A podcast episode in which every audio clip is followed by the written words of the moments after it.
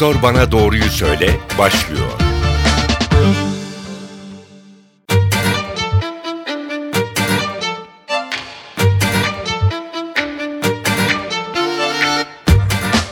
Ağız hastalıkları dünyada nezleden sonra en sık görülen rahatsızlıklar. Ağız içinde görülen yara, aft, kanama ve diş eti sorunları diğer hastalıkların belirtisi olabilir. Ağız sağlığı genel sağlığın ayrılmaz bir parçası. Ağız bakımı kalp ve kan hastalıkları, diyabet ve bazı kanser türlerini etkileyebilir.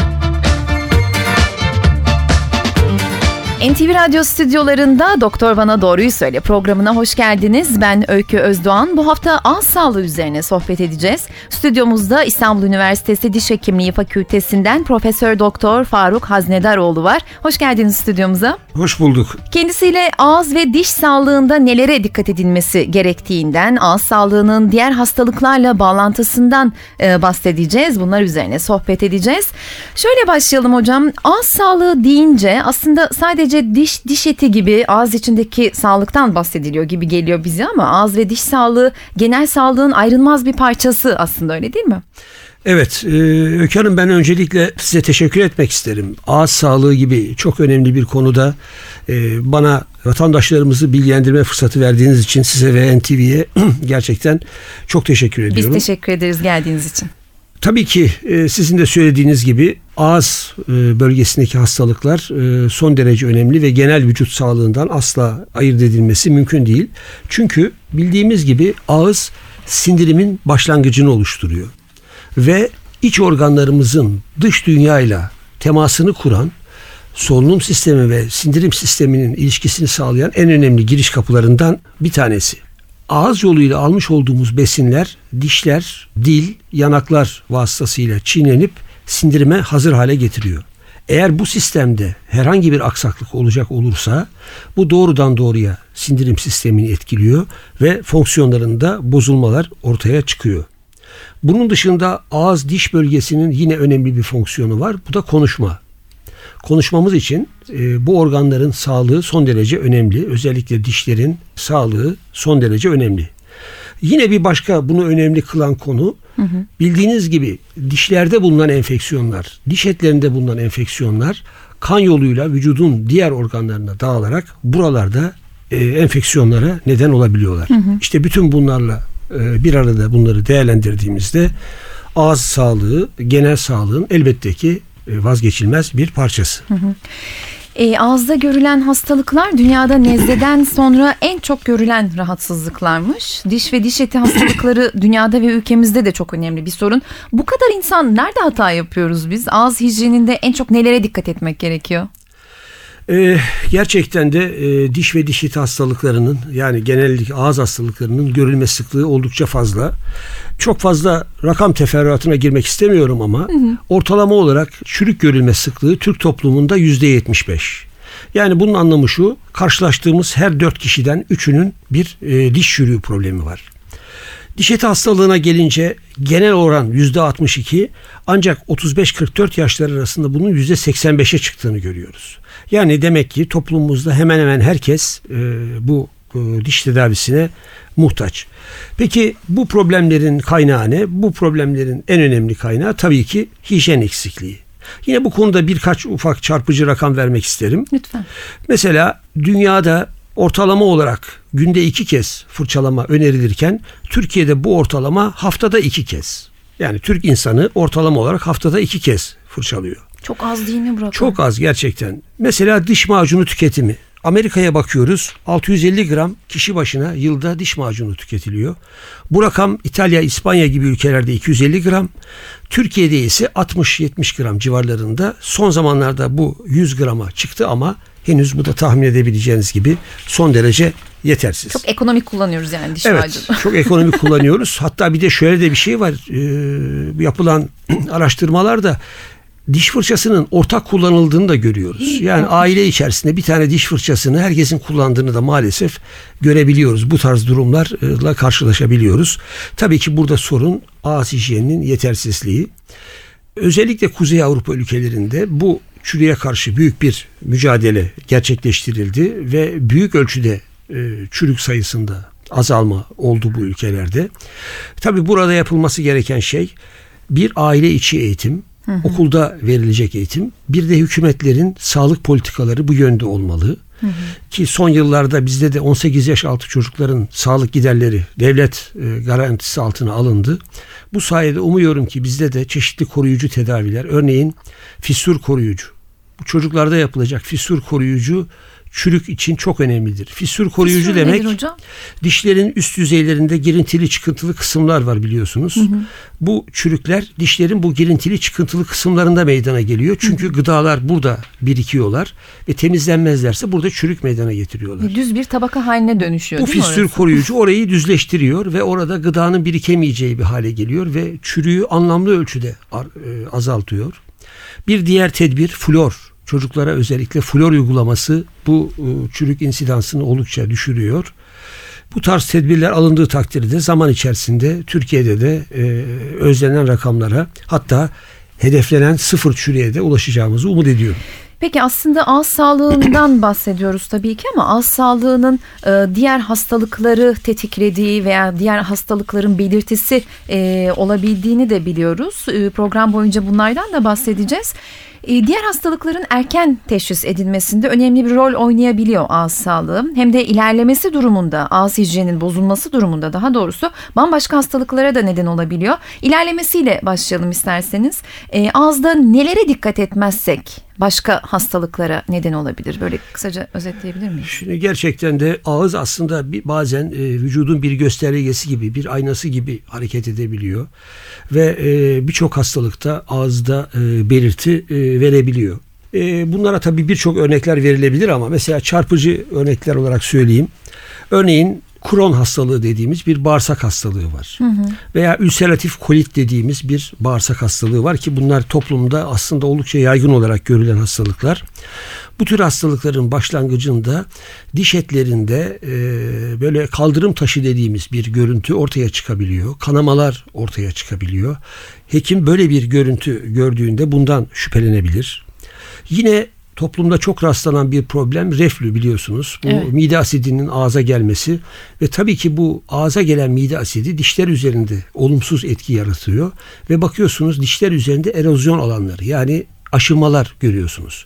Tabii hastaya biz soruyoruz niye dişleriniz aşındı? Acaba limon mu tüketiyorsunuz ki bazı insanların öyle bir alışkanlığı da var. Hayır öyle bir alışkanlığım yok benim diyor. O zaman anlıyoruz ki bu içeriden gelen, mideden gelen asitin ağızda meydana getirdiği tahribata bağlı olarak ortaya çıkan bir durum. Yine bazı karaciğer hastalıklarında ağızda önemli belirtiler, örneğin sarı küçük lekeler meydana gelebiliyor. Lösemi gibi bazı kanser türlerinde ağız içerisinde küçük peteşi adını verdiğimiz küçük kırmızı kanama odakları meydana gelebiliyor. Ağızda bu tip lezyonları gören bir hekim hastasını mutlaka ilgili bir uzmana yönlendirip en azından hani onu korkutmadan ama böyle bir ihtimal olacağını da göz önüne alarak hastasını yönlendirmeli ve hekimlerimiz de genelde bu konuda eğitimlidir. Burada aslında diş hekimlerine ayrı bir sorumluluk da e, yüklüyor öyle değil mi? Bu tip hastalıkların belirtisi olma ihtimali. E, her belirtiler karışabiliyor mu?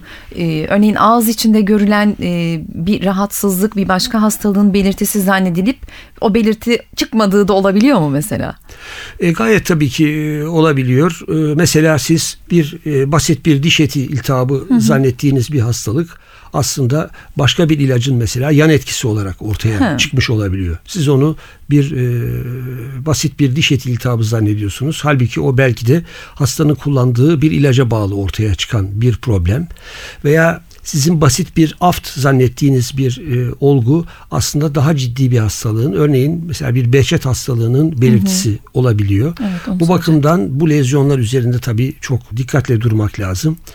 Neyi ihmal edersek neyle karşılaşırız demiştiniz. Burada mesela en çok ihmal edilen şeylerden bir tanesi diş eti hastalıkları. Şimdi diş eti hastalıklarını ihmal ettiğiniz zaman ve diş çürüklerini ihmal ettiğiniz zaman bu şu demek. Ağzınızın içerisindeki bakteri kaynaklarını ihmal ediyorsunuz demektir. Ve bu dokular kan dolaşımı aracılığıyla vücutla doğrudan bağlantılı olduğu için burada üreyen mikroorganizmalar kan dolaşımına rahatlıkla karışabilir ve tutundukları uzak bir organda bu organ kalp olabilir, bu organ böbrekler olabilir, bu organ eklemler olabilir. Çok ciddi bir takım rahatsızlıklara neden olabilir.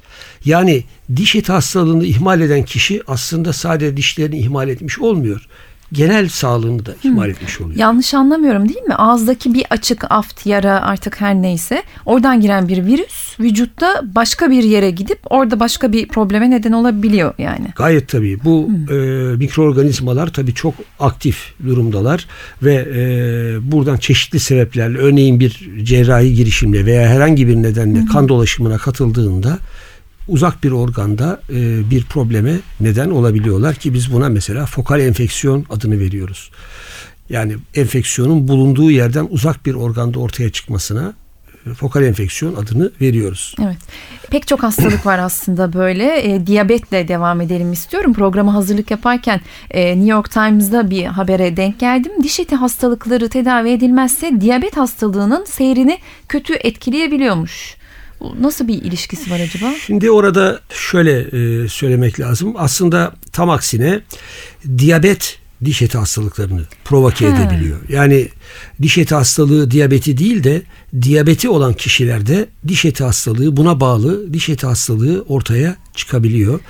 Çünkü diyabet özellikle kan damarlarını e, olumsuz etkileyen bir hastalık. Dolayısıyla doluşum dolaşım bozukluğu meydana gelebiliyor ve buna bağlı olarak iyileşme gecikebiliyor ve yapılan araştırmalarda diyabetli hastalarda bu diş eti problemlerinin daha yoğun olduğunu, daha ileri seviyede olduğunu görüyoruz.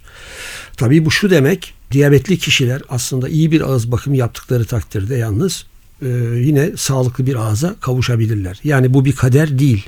Hı. Ama diyabetli olmak diş eti hastalığına yakalanma ihtimalini fazlasıyla artırıyor. Dolayısıyla diyabetli olmayan bir e, insana göre daha mı fazla bir ağız Kesinlikle bakımı? Kesinlikle daha fazla, daha özenli bir ağız bakımı istiyor. Diyabetli kişiler özellikle bu konuda çok dikkatli olmalılar. Hem hastalıklarını kontrol altına almalılar hem ağız bakımlarını son derece iyi bir şekilde yapmalılar. Hı hı. E, gebelik döneminde de diş sağlığı çok önemli. Hatta öncesinde bile e, ağız hijyeni tam olarak sağlanıp sorunlar e, giderilsin ve ondan sonra e, gebelik düşünülsün deniyor her yerde. E, hamilelik sırasında da kontrolleri aksatmamak gerekiyor. E, neden gebelik döneminde bu kadar önemli ağız sağlığı? Şimdi bu hakikaten ben de hastalarıma hep onu söylüyorum. Gerçekten de bir hanım hamile kalmayı planladığında ilk yapması gereken şeylerden bir tanesi diş hekimiyle bunu paylaşması gerekiyor. Gerçekten. Kesinlikle şunu demeli.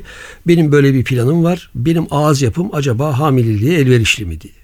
Hayır çünkü, diye bir cevap alabiliyor mu peki? Alabiliyor. E, çünkü biz burada şunu öneriyoruz. Eğer hastanın işte ağzında çürükler, diş eti problemleri varsa diyoruz ki öncelikle bunları halledelim. Hmm. Bunları tamamen çözelim. Ancak bundan sonra bunu yapın. Çünkü hamilelik sırasında tabii ki hamilelik bir fizyolojik hadise aslında. Evet. Bir hastalık değil. Ama Tabii. hamilelikte vücutta bir takım endokrin yani metabolizma değişiklikleri oluyor. Hormonal değişiklikler oluyor. Buna bağlı bir takım problemler ortaya çıkabiliyor. Ve hamilelik döneminde hekimler hastalara müdahale yapmaktan kaçınıyorlar. Ve zaten hamileliğin birçok dönemi de e, buna uygun değil. Şimdi biz hamileliği 3 bölüme ayırıyoruz. 3 trimester diyoruz. 3'er evet. aylık bölümlere ayırıyoruz. Evet. İlk 3 aylık dönemde mümkün olduğu kadar girişimsel işlemlerden kaçınıyoruz. Çünkü bir düşük riski var. Hı hı. Son dönem, son 3 aylık dönemde de erken doğum riski var. Hı. O yüzden bu dönemlerde hamile annenin bir takım ciddi diş sorunları olsa bile buna müdahale e, biraz tedbirle Hı. müdahale edilmiyor diyemeyelim edilebiliyor ama çekinerek müdahale ediliyor. Hı. En uygun dönem hamileliğin dördüncü ayı ile altıncı ayı arasındaki dönem. Bu dönem güvenli bir dönemdir. Bu dönemdeki anneye müdahalede bulunulabilir. Şimdi hamilelikte iki tane temel problem var. Bir tanesi çürük oluşumu. Hani halk arasında da bir söz vardır. Her çocuk bana bir dişe mal oldu veya birden fazla dişe mal oldu diye. Bunun sebebi de şu. Hamileliğin özellikle başlangıç aylarında çok fazla bulantı olabiliyor. Ve bu bulantı yüzünden ağza gelen asit dişlerde ciddi çürüklere neden hmm, olabiliyor. O sebeple. Bir de bu hormonal değişikliklere bağlı hamilelik gingivitisi dediğimiz hamile annelerde görülen bir diş eti hastalığı var. Ve yapılan çalışmalar şunu göstermiş. Hem hamile olup bu hamilelik gingivitisi olan kadınlarda erken doğum veya normalden daha küçük bir bebeğe sahip olmak. Yani 200-2500 gramın altında bir bebeğe sahip olma riski sağlam kişilere göre 7 kat daha fazla. O yüzden hamilelik döneminde anneler kesin olarak ağız bakımlarına son derece özen göstermeli. Bu konuda mutlaka bir diş hekiminden yardım almalı. Ama aslında en güzeli mümkünse ilk başta bu tedbirleri alsa çok daha iyi olur. Hamilelik öncesinde. Hamilelik öncesinde. e, Evet. belki bir kadın doğum uzmanından sonra bir diş hekimine gidip Kesinlikle hatta bence Önce- aynı, aynı anda bile gitse iyi olur. Çünkü bu sorunu çok yaşıyoruz. Şimdi pratisyenler arkadaşlarımız, serbest diş hekimi arkadaşlarımız da tabii hele de bizim toplumumuzda biliyorsunuz bu hamilelik enteresan bir olgu. Mesela kişi e, yıllar sonra bir çocuk sahibi olmak üzere hamile kalıyor. İşte tesadüfen e, diş tedavisine denk gelen bir zamanda da bir problem oluyor. Tabii diş hekimi burada suçlanmak istemiyor. Dolayısıyla çekiniyor, kaçınıyor tedaviden. Ve e, ben çok hamile kadınlar gördüm. Ağrılar içerisinde kıvranıp kime gitse hiç kimse tedaviye almak istemiyor. E, Bunları Herkes hastaneye, kaçıyor. çapaya gönderiyorlar. Üniversite hastanelere gönderiyorlar. Ama aslında bu biraz evvel de söylediğim gibi eğer güvenli dönemdeyse bu hastalara müdahale edilebilir. E, diş eti hastalıkları ya da ağız enfeksiyonları diyelim erken gebeliğe de yol açabileceği söyleniyordu okuduğum bir başka haberde. O da bahsettiğiniz gibi o zaman son 3 aylık dönemde bir müdahale yapılması durumunda mı söz konusu? Evet yani bu son 3 ayda yapılacak müdahaleler bazen bir de şu var tabii şeye de dikkat etmek lazım. Mesela hamile kadınlar bu hamileliğin son aylarında biliyorsunuz bebek büyüdükçe karnına büyük bir baskı meydana geliyor. Otururken özellikle diş hekimi koltuğunda bir yandan stres var. Bir yandan da sadece sırtını yaslayarak oturduğu zaman bebeğin basıncı kan damarları üzerine bir basınç yapıyor ve hamilede bir takım e, bayılmalara, bir takım problemlere sebep Aa. oluyor. O yüzden hamile annelere tavsiyemiz otururlarken mü- mümkünse ya biraz sağa ya biraz sola dönerek o bebeğin baskısını karın bölgesinden uzaklaştırmalarını tavsiye ediyoruz. Ağızdaki hastalıklar e, ilerlemesiyle kalp hastalıklarına da neden olabiliyor. Önce şunu soralım. Nasıl oluyor da kalpte bir rahatsızlığa neden oluyor ağızdaki bir problem? Şu şekilde oluyor. Ee, ilk başta da söylediğim gibi e, dişler tabii ki birer organ. Yani dolayısıyla sinir sisteminin, dolaşım sisteminin bir parçası. Buralarda bulunan mikroorganizmalar, örneğin mesela bir dişte bir çürük meydana geliyor. O çürük zamanla o dişin pulpası veya halk arasında dişin özü veya siniri denen kısmın ölmesine sebep oluyor.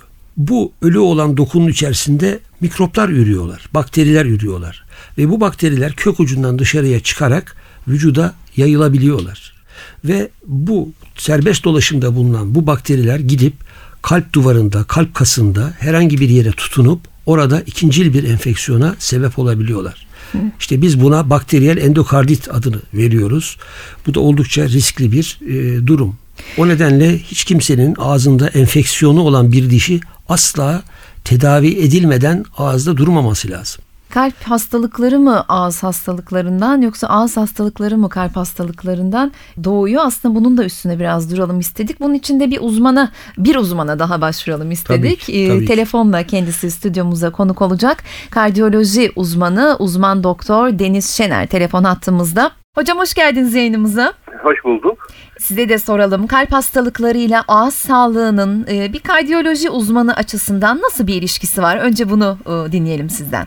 Tabii son derece önemli bir faktör. Kalp hastalıklarında özellikle kalp kapak hastalıklarında ağız sağlığı çok çok önemli.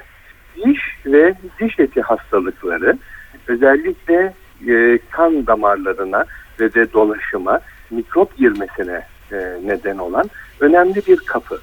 Burada olan enfeksiyonlar dolaşan kana mikrop geçmiş olması kalp kapaklarında doğuştan olan kalp hastalığı olan kişilerde kalp içerisinde e, mikrobun oturarak orada endokardit dediğimiz iltihaba neden olması ve böylece ne çok ciddi ölümcül kalp kapak enfeksiyonlarına yol açması mümkün. Onun için ağız hijyeni, ağız sağlığı ve özellikle diş çürükleri, diş etiki hastalıklarında ciddi kalp problemleri oluşma riski var.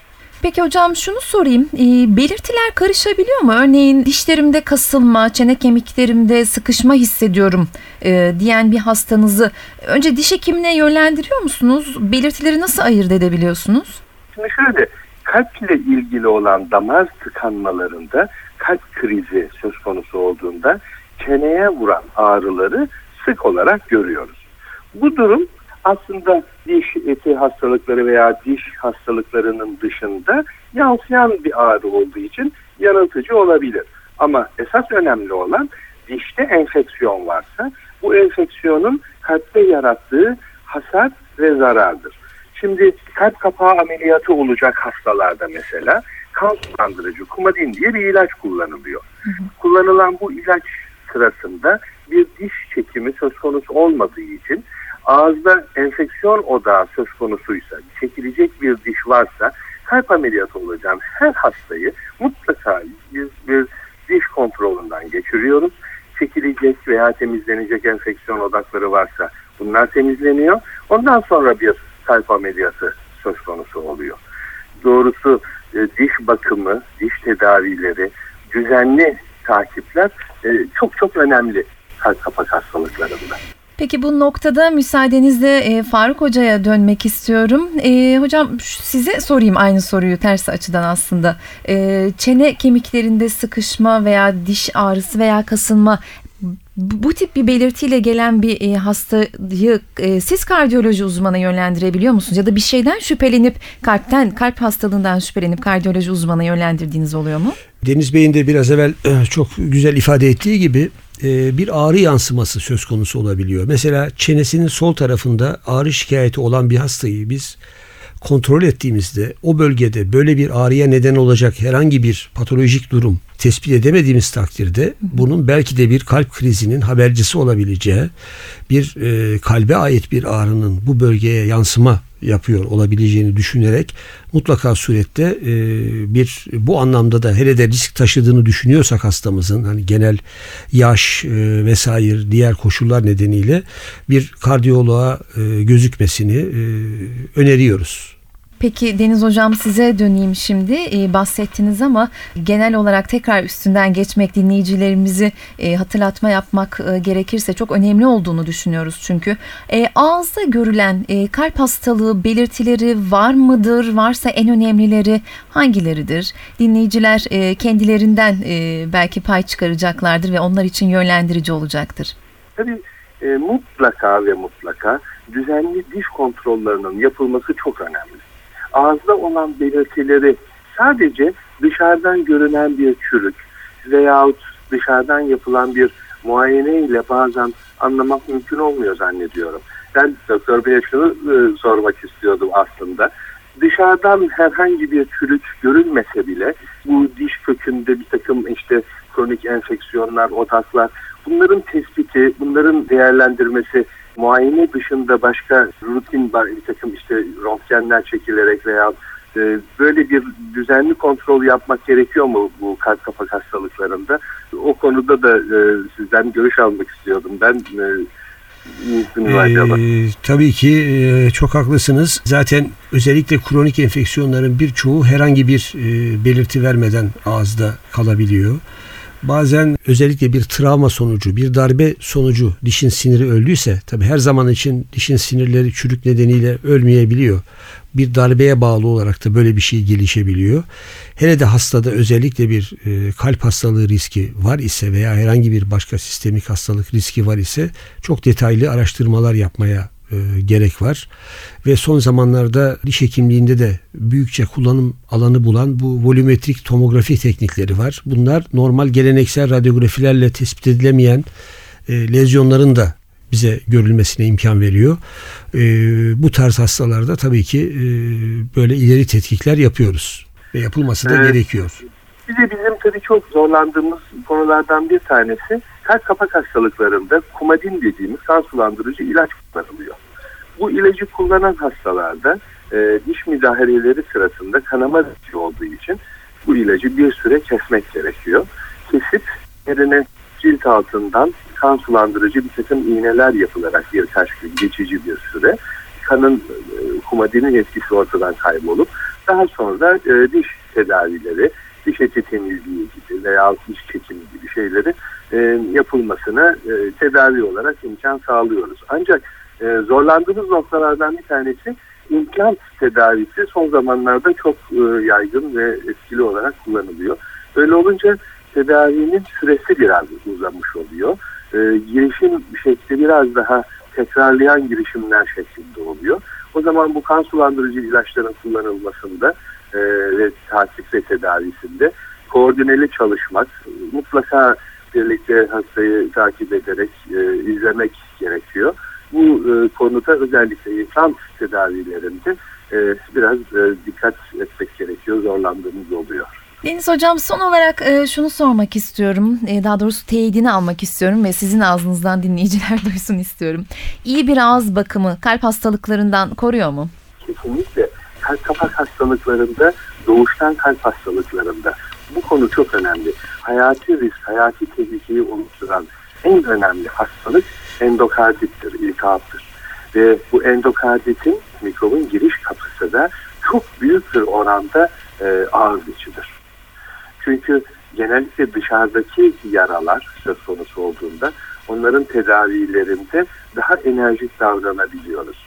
Ama e, ağız içerisindeki bu mikrop girişinin söz konusu olduğu e, hadiselerde tedavi daha ihmal etmeye eğilimli oluyor. Onun için diş bakım ve tedavisinin burada önemi çok çok fazla. Eğer ölümcül bir kalp hastalığı söz konusu olacaksa kapak hastalarında bunun altındaki nedenlerden büyük çoğunluğu endokardit oluyor ve endokarditin de en önemli nedenlerinden bir tanesi e, ağız içi enfeksiyonlar.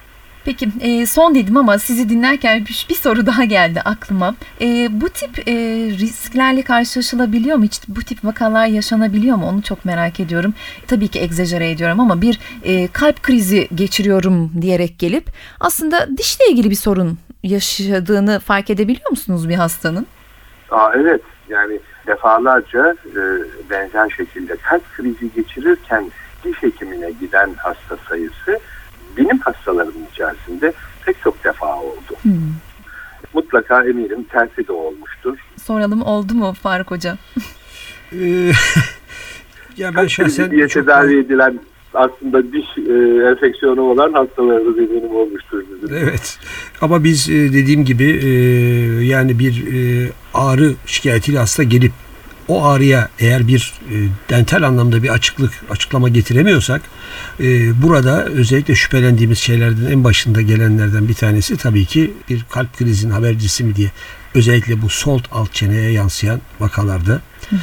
Bu endokardit riskine e, Deniz Bey çok güzel dikkat çekti. İşte biz böyle hastalarda biraz evvel antibiyotikten konuşmuştuk. Evet. Bu tür bir hasta bize gelip hikayesinde, geçmiş hikayesinde böyle bir kapak problemi olduğundan veya bir kapak anomalisi olduğundan bize söz ederse biz böyle hastalara diş tedavisi yapmadan önce bir koruyucu antibiyotik uygulaması yapıyoruz. Hı hı. Ve ondan sonra ancak bu hastaları tedavi altına alıyoruz. Bu da gerçekten önemli bir konu. Aslında normalde bütün hastaların gittikleri diş hekimlerine eğer böyle bir rahatsızlıkları var ise bunu mutlaka bildirmeleri şart. Nasıl ki bir anne hamile bir anne hamile olduğunu söylemek mecburiyetindeyse hı hı. aynı şekilde geçmişinde böyle bir kapak hastalığı bir kapak kalp kapağı problemi olan bir kişi hekimi kesin olarak uyarmalı e, bunu söylemeli.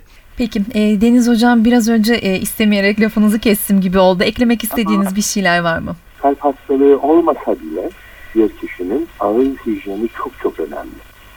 Peki. Çok teşekkür ediyoruz yayınımıza katıldığınız için. Rica ederim. Ben teşekkür ediyorum. Kardiyoloji uzmanı uzman doktor Deniz Şener telefon hattımızdaydı. O da bir kardiyolog e, olarak, bir kardiyoloji uzmanı olarak ağız sağlığı ve kalp sağlığı arasındaki bağlantıları bize e, ne gibi e, bağlantılar olduğunu aktardı, bilgilerini paylaştı bizimle. Dinleyicilerimiz için hatırlatalım. Stüdyomuzda İstanbul Üniversitesi Diş Hekimliği Fakültesinden Profesör Doktor Faruk Haznedaroğlu var. Kendisiyle ağız sağlığı üzerine sohbet ediyoruz. Hocam tüm bunları konuşunca tabii akla şu geliyor. Diş hekimleri karşılaştıkları sorunları, belirtileri çok iyi değerlendirmeliler ki başka bir hastalığa neden olma ihtimaline karşı doğru bir uzmana, doğru bir hekime yönlendirebilsinler öyle değil mi? Kesinlikle çok haklısınız. Burada diş hekimlerine çok büyük bir e, rol düşüyor. Şimdi hiçbir zaman için bir diş hekimi sadece e, hastanın dişleriyle, e, diş etleriyle değil, bütün genel ağız sağlığıyla ilgilenmek, bütün bunları incelemek, Hatta bu boyundaki, çene altındaki lenf bezlerini kontrol edip, muayene edip bunları değerlendirmek durumundadır. Çünkü orada yakalayacağınız ufak bir şey belki çok önemli bir hastalığın belirtisi olabilir. Hı hı. Bugün gelişmiş ülkelerde ağız e, ve çevresi kanserlerin çok büyük bir bölümü diş hekimleri tarafından yakalanıyor. Hı. Ve pratisyen diş hekimleri tarafından yakalanıyor karşınıza gelen her hastanın mutlaka sadece mesela size hasta ben dişlerimi temizletmek istiyorum diye de gelmiş olabilir. Ben işte şu dişime dolgu yaptırtmak istiyorum diye gelmiş olabilir. Ancak siz bununla yetinmeyip hastanın bütün ağız içerisini dil özellikle dil çok önemlidir. Dili iyice muayene etmeli. Ağız tabanı dediğimiz dil altı dokularını mutlaka muayene etmeli. Lenf bezlerini muayene etmeli ve eğer bunlarda herhangi bir şüpheli olguya rastlarsa hastasını mutlaka ilgili bir uzmana yönlendirmelidir. Dil dediğiniz için şunu sormadan edemeyeceğim. Ee, çoğumuz doğruyu söylemek gerekirse ben bir diş hekimi anne babanın kızıyım aslında. Evet, o çoğumuzun evet. biraz e, dışındayım. Çünkü çocukluğumdan beri bunlar anlatılıyor bana. Diş fırçalanır e, ve fırça kenara koyulur. Aslında dilin de fırçalanması gerekiyor öyle değil çok, mi? Çok çok haklısınız. E, belki konuşmamızın ilerleyen bölümlerinde bundan söz etmemiz Edeceğiz. gerekecek.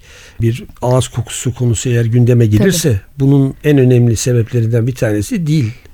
Çünkü eğer dile bakacak olursak özellikle arka kısımlarında bu papilla dediğimiz çıkıntıların tad almaya yarayan yapıların olduğunu görüyoruz. Bunlar aynı zamanda aralarında gıda birikimine neden olacak bir yapıya da sahip.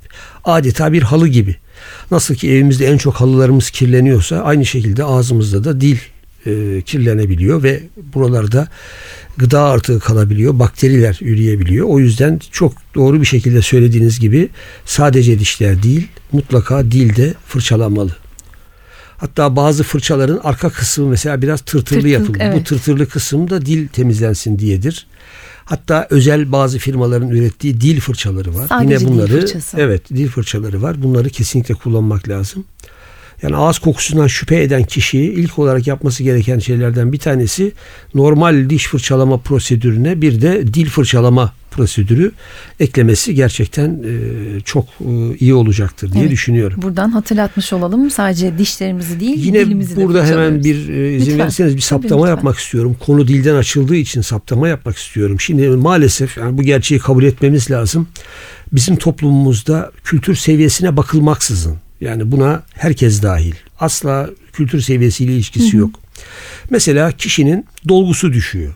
Dolgusu kırılıyor veya kaplamasının üzerinden bir parça kırılıyor. Evet. Buna aldırmıyorlar. Çünkü neden aldırmıyorlar? Buradaki pürüz sürekli dili tahriş ediyor. Ama dil bir müddet sonra buna alışıyor.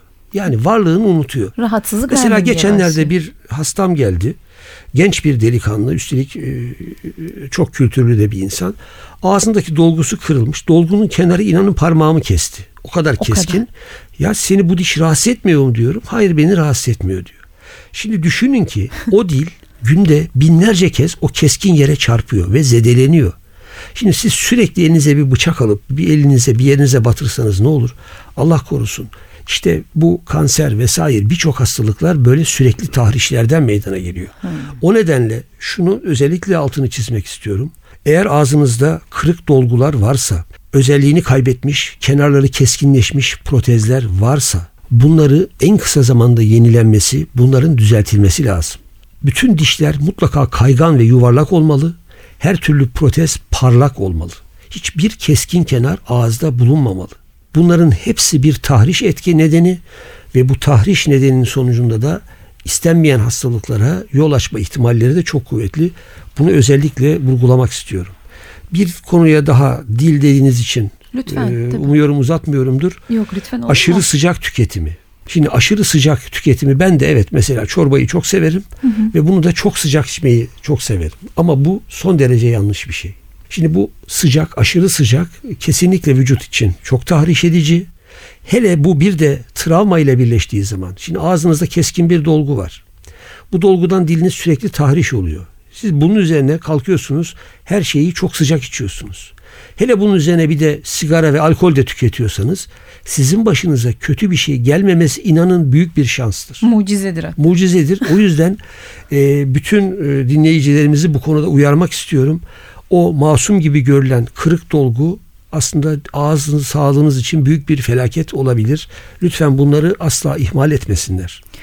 Dediğiniz çok doğru. Aslında e, bazen utanarak söyleyeceğim ama ben bile bile dememin sebebi dediğim gibi anne ve babamdan kaynaklanıyor. O e, diş ağrısı uyutmayıncaya kadar bekleyebiliyor gerçekten. Benim de etrafımda pek çok insan. Maalesef. Bu nasıl maalesef bir öyle. psikoloji acaba? Şöyle psikoloji tabii şimdi bu ben diş hekimi korkusunun adeta bir kalıtımsal korku olduğuna inanıyorum. Çünkü bazı çocuklar geliyorlar mesela hiç hayatı boyunca diş tedavisi denen bir şey olmamış. Bu konuda hiçbir bilgisi yok. Fakat buna rağmen inanılmaz bir korku içerisinde Korkuyor, çocuk. değil mi? Yani hiçbir fikrinin olmadığı, hiçbir deneyim yaşamadığı bir konuda muazzam bir korku yaşıyor. Şimdi e, bir kere şunu asla unutmamak lazım. Hiçbir diş problemi kendiliğinden iyileşmez. Hiçbir diş problemi bir ilaçla iyileşmez. Hiçbir diş eti hastalığı bir ilaçla iyileşemez. Bunu özellikle altını çizmek istiyorum.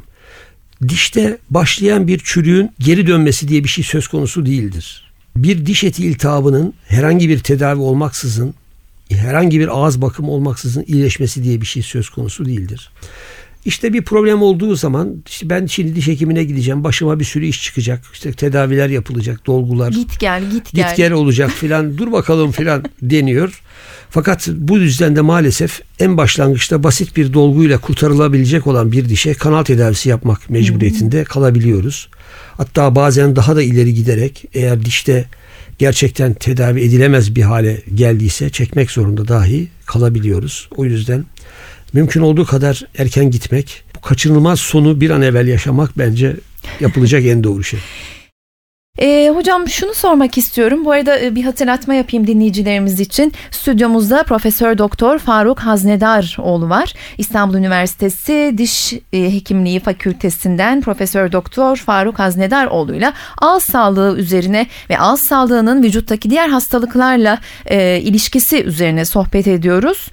Time dergisinde e, okuduğum bir yazıdan e, bahsetmek istiyorum. Diş fırçalamanın kanser riskini azalttığını söylüyordu bu okuduğum yazı. Bu bu kadar iddialı e, mı gerçekten diş fırçalamak ne kadar doğru?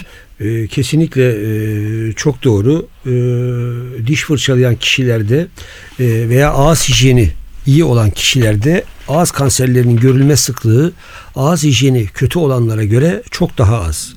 Hatta şöyle söyleyebilirim. Bu HPV dediğimiz mikrop Virüs. diye virüs bulunan kişilerde diş fırçalamayan insanlarda bunun bir kansere neden olma ihtimali diş fırçalaması iyi olanlara göre %56 oranında daha fazla. Bakın çok Çok çarpıcı bir ciddi rakam. bir oran değil mi Yani bu? iki kişinin ağzında aynı virüs var.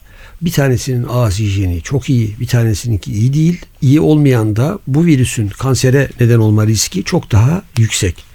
Dolayısıyla gerçekten iyi bir ağız bakımı yapmakla vücudumuz açısından her anlamda gerek kanser yönünden gerek biraz evvel detaylı konuşulduğu gibi kalp ve diğer sistemik hastalıklar yönünden çok önemli e, şeyler kazanmış oluyoruz. Ee, peki bu kanser e, hastalıklarından bahsedecek olursak e, genel olarak bunu sormam doğru mu bilemiyorum tabii ama e, kanser için konuşacak olursak ağızda geçmeyen yara, şişlik, dil ve dudaktaki bazı yaralar herhangi bir kanserin belirtisi sayılabilir mi yoksa kanserin belirtisi nedir ağızdaki? Şimdi bu biraz evvel söylediğiniz şeylerin tümü birer kanser belirtisi olabilir maalesef. Ee, özellikle dediğiniz gibi bir kere şunu söyleyelim. Ee, oral kanserler dediğimiz yani ağız kanserleri 8 en ölümcül kanser türü arasına giren kanserlerden bir tanesidir. Yani birçok kanser türü arasında en ölümcül 8 tanesinden bir tanesi de bu ağız bölgesi e, kanserleri oluyor.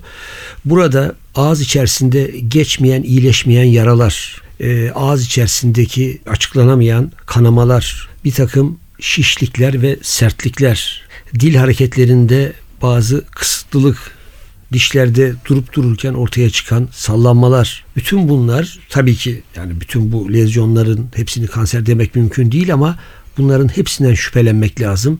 Kişi eğer kendinde böyle bir şey fark ederse bunu hiç zaman kaybetmeden diş hekimiyle paylaşmalı Diş hekimi bunu değerlendirmeli ve eğer gerçekten e, şüpheli bir durum varsa da kişiyi ilgili birimine mutlaka surette e, yönlendirmeli. O yüzden yani bu tür lezyonları asla atlamamak lazım. Ben tabii burada hemen e, meslektaşlarıma, sevgili meslektaşlarıma yönelik olarak da bir hatırlatma yapmak istiyorum. Lütfen.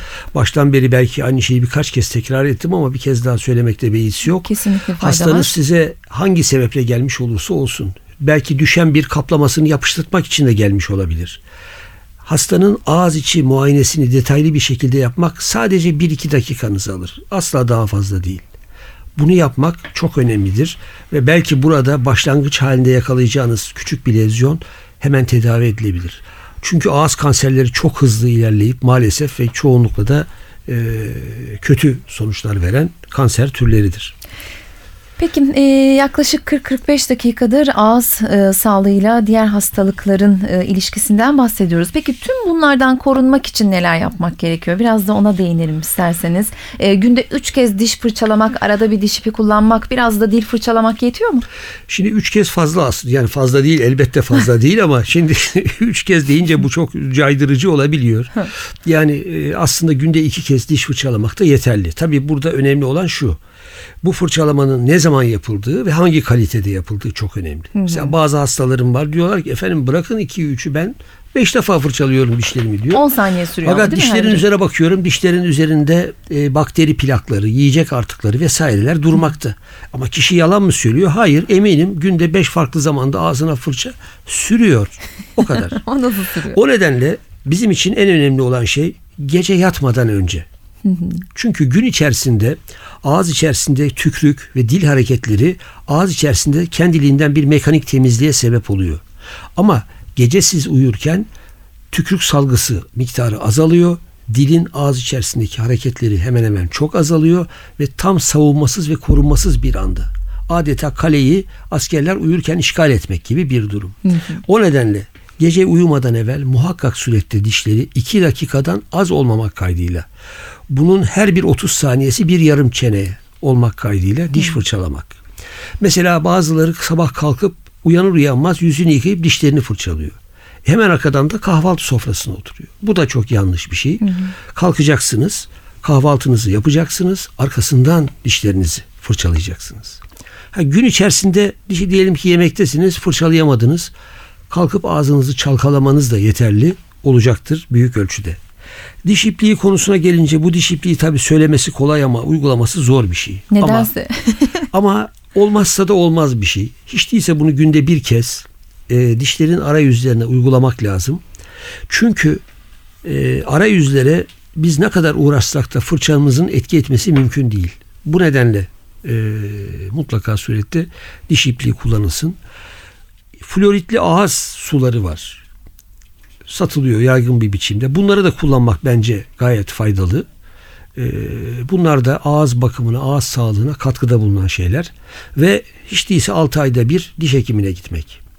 Amerikalıların bir sözü vardır. Eğer günde 3 kez dişlerinizi fırçalar, 6 ayda bir diş hekiminize giderseniz 80. veya 90. doğum günü pastanızı kendi dişlerinizle yiyebilirsiniz Çok diye güzel. bir sözleri vardır. Gerçekten e, bu e, herkes için geçerli. Bu kadarcık bir şey inanın sizi birçok problemden e, önemli ölçüde koruyacaktır diye düşünüyorum. Peki çok teşekkür ediyoruz yayınımıza katıldığınız, bize vakit ayırdığınız için. Ben de bana bu fırsatı verip e, dinleyicilerimize hitap etme fırsatı bulduğumuz için çok teşekkür ediyorum. Zevkle, keyifle. Çok teşekkürler. İstanbul Üniversitesi Diş Hekimliği Fakültesinden Profesör Doktor Faruk Haznedaroğlu'ydu bugünkü stüdyo konuğumuz. Kendisiyle ağız sağlığı üzerine, ağız sağlığının vücuttaki diğer hastalıklarla ilişkisinden, neleri tetikleyebildiğinden, nelerin belirtisi olabildiğinden bahsettik. Bu hafta da süremizin sonuna geldik. Önümüzdeki hafta yepyeni bir programda bambaşka bir konuyla karşınızda olacağız. Bizimle paylaşmak istediğiniz, konuşulmasını arzu ettiğiniz konular varsa info.ntvradio.com.tr adresine gönderebilirsiniz. Şimdilik hoşçakalın.